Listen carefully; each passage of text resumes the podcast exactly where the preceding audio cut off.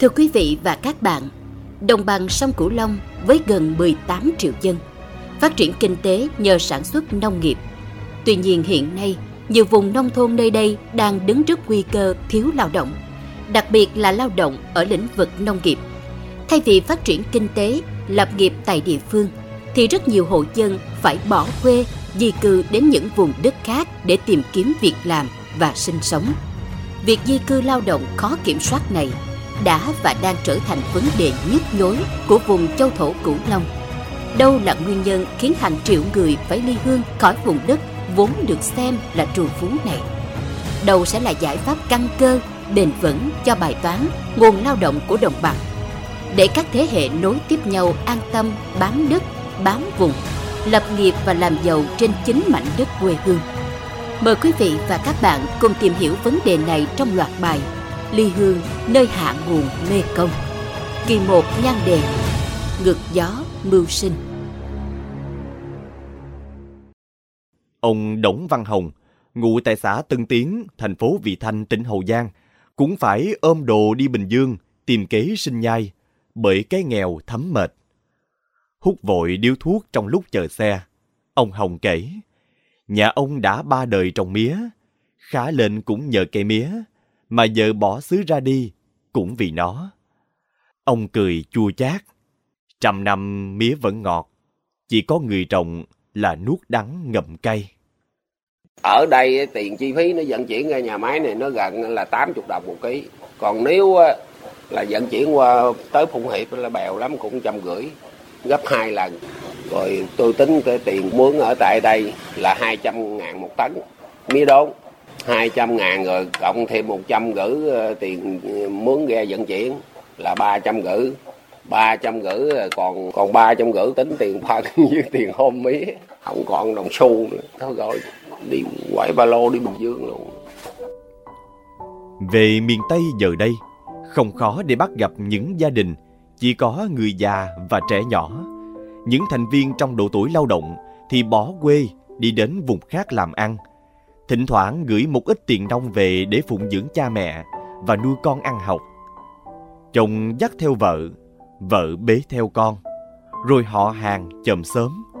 Cứ thế, người sau bắt theo người trước, lần lượt rời quê. Những căn nhà đóng cửa im ỉm quanh năm, cỏ dại mọc quá đầu người. Những xóm làng buồn hiu hắt, trống trơn, khiến người ta phải xót xa Bà Bùi Thị Cúc ở xã Đông Thái, huyện An Biên, tỉnh Kiên Giang ngậm ngùi. Đi trên Bình Dương hết trơn đâu có ai đâu. Bên này đi, bên kia đi, đâu có ai đâu, nhà chỉ có mình nhà tôi à. Nhà tôi có ba bà cháu rồi chứ không có ai nữa. Di cư là gia đình ly tán, là con trẻ phải gánh chịu quá nhiều thiệt thòi. Chúng lớn lên trong sự thiếu thốn tình thương, thiếu sự chăm sóc của cha mẹ như câu chuyện của gia đình ông Phan Hoàng Em và vợ là bà Hồ Thị Nhung ở ấp Thới Hữu, xã Đông Hiệp, huyện Cờ Đỏ, thành phố Cần Thơ. Là một trong những gia đình thuộc diện khó khăn.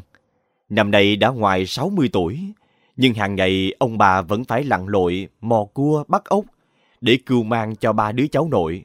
Sau khi con trai và con dâu của ông bà chính thức đường ai nấy đi, rồi bỏ xứ mà tha phương cầu thực có vợ rồi thì ờ, thì nó đẻ ra. rồi nó bỏ à nó bỏ lại con tao nuôi. Nuôi chân nuôi, nuôi. Hồi mới đẻ thì giờ đứa nào cũng vậy nhỏ lớn thì học được ờ, lớp 7 rồi giờ cho nghỉ rồi lo không nổi.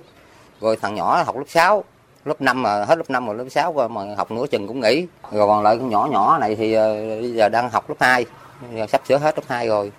Trong ngôi nhà siêu vẹo với vài ba cái ghế gỗ chỉ chích lỗ mọt Đứa bé 9 tuổi đang vét những hộp cơm còn sót lại trong nồi để lấp đầy bụng với một ít nước tương sau khi đi học về.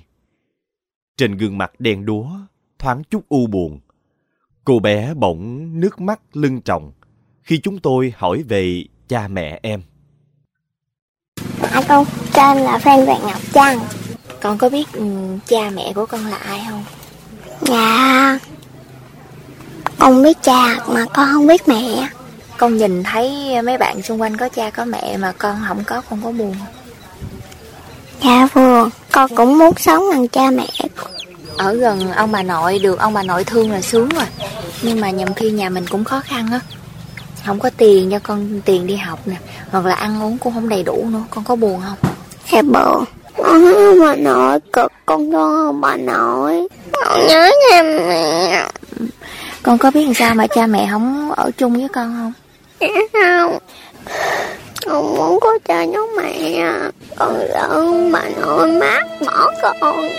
Con không muốn ông bà nội mát Cha mẹ ly hương, rồi sẽ an cư và lao vào vòng xoáy kiếm tiền, chắc bóp hàng tháng gửi về cho con. Nhưng biết đâu, hệ lụy đằng sau ly hương là hàng ngàn đứa trẻ như Trân.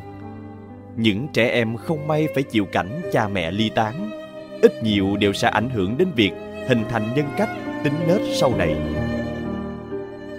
Trong kết quả báo cáo kinh tế thường niên đồng bằng sông Cửu Long năm 2020 mới đây đã cho thấy tình trạng di cư của người dân đồng bằng sông Cửu Long về thành phố Hồ Chí Minh và miền Đông Nam Bộ đáng báo động. So với các vùng khác trong cả nước, đồng bằng sông Cửu Long có tỷ lệ nhập cư thấp nhất, tỷ lệ xuất cư cao nhất và do đó là vùng duy nhất có tỷ lệ tăng dân số 0% trong giai đoạn 2009-2019. Cụ thể, giai đoạn 5 năm, từ tháng 4 năm 2014 đến ngày điều tra dân số 1 tháng 4 năm 2019, tỷ suất xuất cư của đồng bằng sông Cửu Long là 45 trên 1 ngàn. Nghĩa là cứ 1 ngàn người dân miền Tây thì có 45 người di cư đến vùng khác.